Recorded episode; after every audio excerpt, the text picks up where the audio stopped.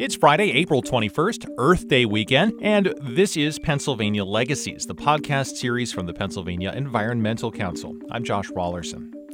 Once a year, the State Department of Environmental Protection honors a handful of local projects that are improving the environmental health of their communities through innovation and collaboration. Collectively, this year's honorees have made a big impact. We're seeing 8 million kilowatt hours per year in uh, reductions, over 14,000 metric tons of greenhouse gas emissions reduced a year.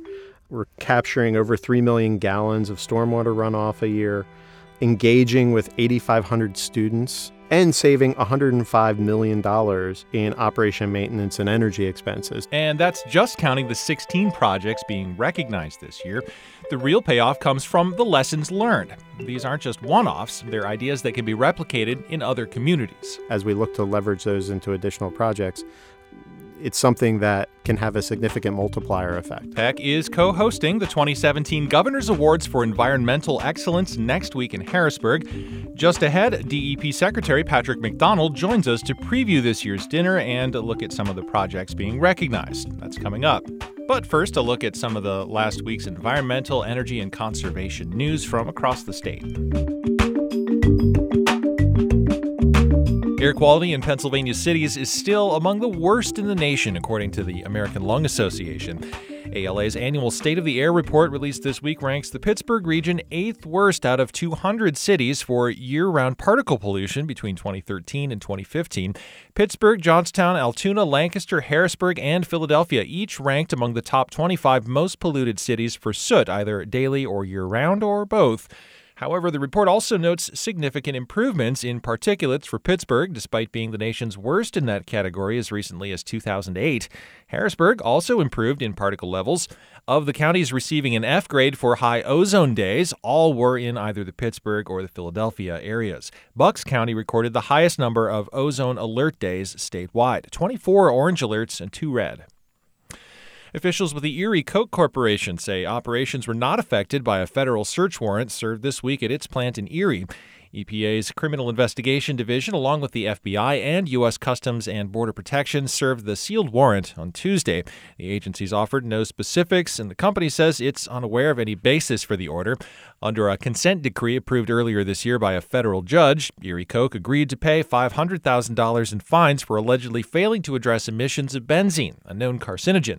EPA and the U.S. Attorney's Office declined requests from the Erie Times News for further information.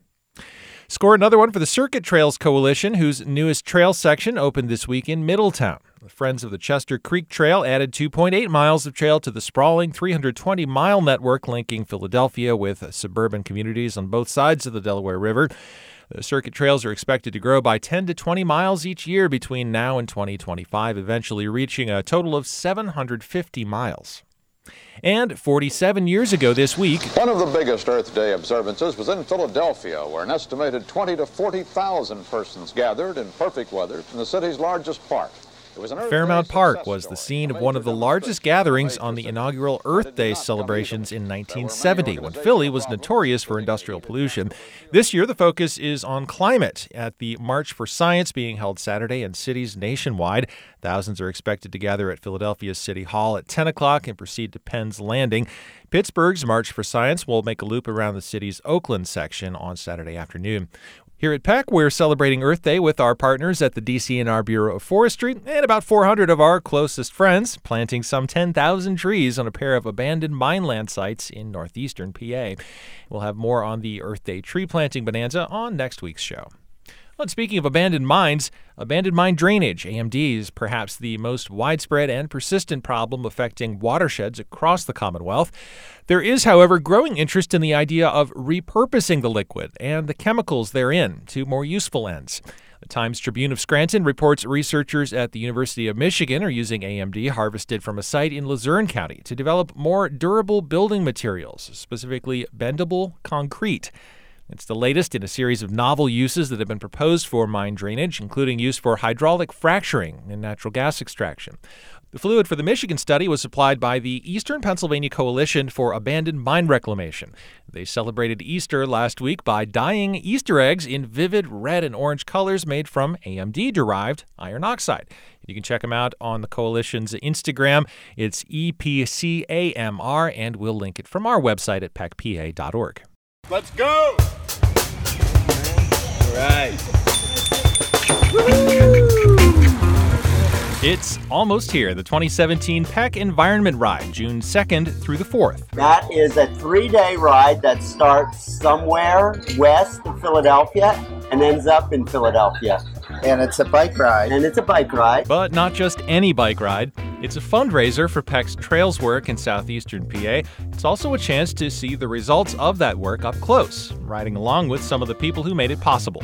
The thing for me is that it's an opportunity to showcase all those places that give us a reason to work, the places that might need some work, but also just, you know, celebrate what's, what the diversity is in the Commonwealth. Even more than that, the Environment Ride is an experience. I love to ride. I mean, it's a way to get out into into the world. You can explore on a bike in a way you can't explore in a car or riding on a train.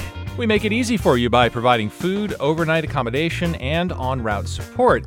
So if you get a flat or need a little help getting over a hill, you can rest easy knowing the sag wagon is never far behind. Our goal is to keep them safe and keep them on course. And keep them having a good time. The three day ride starts Friday, June 2nd in Doylestown, passes through Bethlehem and Ewing, New Jersey, before following the Delaware Canal and the East Coast Greenway into Center City, Philadelphia. One day riders can hop on for a shorter cruise on either Saturday or Sunday. We'll cap off the whole adventure with a party on Sunday evening at the Fairmount Waterworks. Now, if you're looking at the one day ride, you have until May 21st to sign up, but if you're thinking about the longer trip, you should probably get going on that. Registration deadline for the three day ride is April 30th. So head over to pecpa.org and look for the 2017 PEC Environment Ride under the Events tab. It's fantastic. It's really an ideal way to see a great state. This spring, 21 organizations from across Pennsylvania are being honored for their innovative contributions to environmental stewardship. The annual Governor's Awards for Environmental Excellence will be presented on Tuesday, April 25th at the Harrisburg Hilton, an event co hosted by PEC and the Department of Environmental Protection. Acting DEP Secretary Patrick McDonnell is among the featured speakers. He joins us now to talk about the awards program and the impact that this year's honorees are having. Mr. Secretary, welcome to Pennsylvania Legacies. Thanks for being here. No, thank you for having me, Josh. As you know, the Governor's uh, Awards for Environmental Excellence are coming up. This is an event that uh, PEC has been proud to be involved with for a while, going back about 15 years, I believe. The program itself, as I understand it, is a bit older than that. And in fact, as we were prepping for this segment, it emerged that nobody really knows exactly how far back this program goes. I wonder if, as the secretary, acting secretary of DEP, do you have an answer to that question? Do you know when the, the awards began? I, I know it goes back into the 90s. And in fact, uh, I've been with state government for almost 20 years now. And one of my first assignments was actually reviewing and, and helping to score the Governor's Awards for Environmental Excellence back in uh, 1998. So it's certainly a long lived program that, that DEP has been participating in. And as you say, starting in 2002, we started the partnership with, with PEC in order to present this as part of an awards dinner annually in Harrisburg. What's the purpose of the awards? What do you accomplish by recognizing these projects every year? Well, for me, it's it's really twofold. One is we like lifting up these projects that demonstrate innovation, uh, tenacity, passion for the environment from organizations, from school districts, from businesses, from individuals. But two, by lifting that up, we're, we're also providing examples to others uh, as to projects that can be put in place across the Commonwealth in order to help save money, reduce environmental pollution. So it really, for us, accomplishes those two things. One, recognizing the, the, the really, really good work going out on out there, but two, also giving us a nice portfolio of examples for for other companies, other individuals. So if we can dig into that portfolio a little bit, help me get a sense of the range of the projects that are being recognized. What kinds of work is being done? Sure. So so this year we ha- we we're seeing everything from uh, projects related to energy efficiency, projects that have uh, water pollution reductions, projects that engaged in education of community around environmental issues. So Uh, it really runs the gamut in terms of innovative ways that people are engaged. One of my favorite examples actually combines art with the environment, where the uh, Quittapahilla Creek Garbage Museum in Lebanon County actually removes trash from the Quittie Creek and has created an art installation around that that they invite folks through so that they can engage with the environmental impacts in a very very different way you see everything from you know no trespassing signs to to uh, children's play equipment and things like that all right next to each other uh, creating the, this art installation that really makes you think about the things that are ending up in our watersheds. So that was certainly one of the more, I guess, unique examples of projects that are being recognized in this year's awards. Are there any others that stand out to you that are a little bit uh, off the beaten track? Sure. One, one that I particularly liked, we have one school district in Erie that the fourth, fifth, and sixth graders, and it's it's really a good example of identifying a problem, investigating it, and then coming up with an innovative solution to it. So so these fourth, fifth, sixth graders were interested in plastic bags and and what happened to them. So one, they went to their supermarkets to see just how many people were using plastic bags versus the the uh, reusable ones.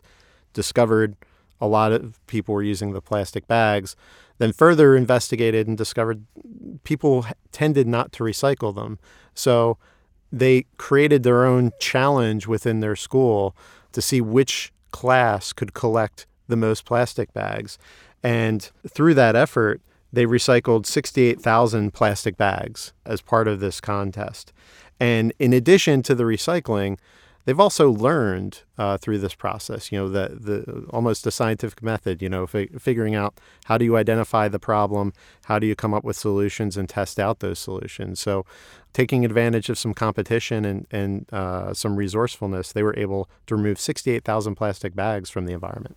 And they were able to kind of get something going in their community that hopefully will live on. Correct. Yeah, this is hopefully something that both they can replicate, and then and then as I said at the beginning, it's it's also then an example for other school districts of something that they can engage in and that they can do in order to impact their community. So tell me more about some of the, the kinds of impacts that these projects have had. Sure. So so just in with the 2017 awardees, we're seeing 8 million kilowatt hours per year in uh, reductions. We're seeing over 14,000 metric tons of greenhouse gas emissions reduced a year.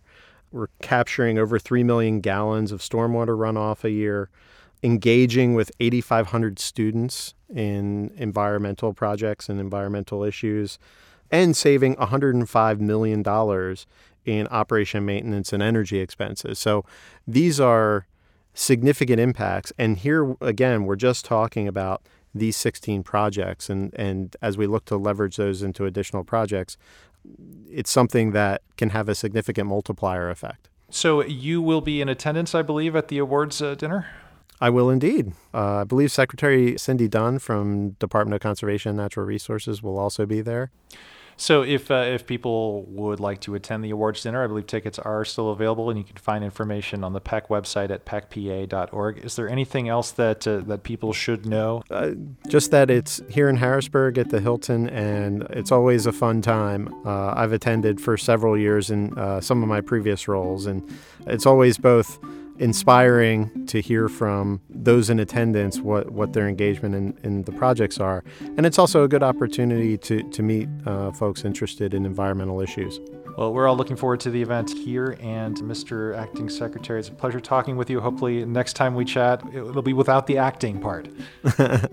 hopefully, hopefully. Thank you very much. 2017 Governor's Awards for Environmental Excellence dinner is Tuesday, April 25th in Harrisburg. Again, more information, tickets available at the website pecpa.org. Look for the 2017 Governor's Awards.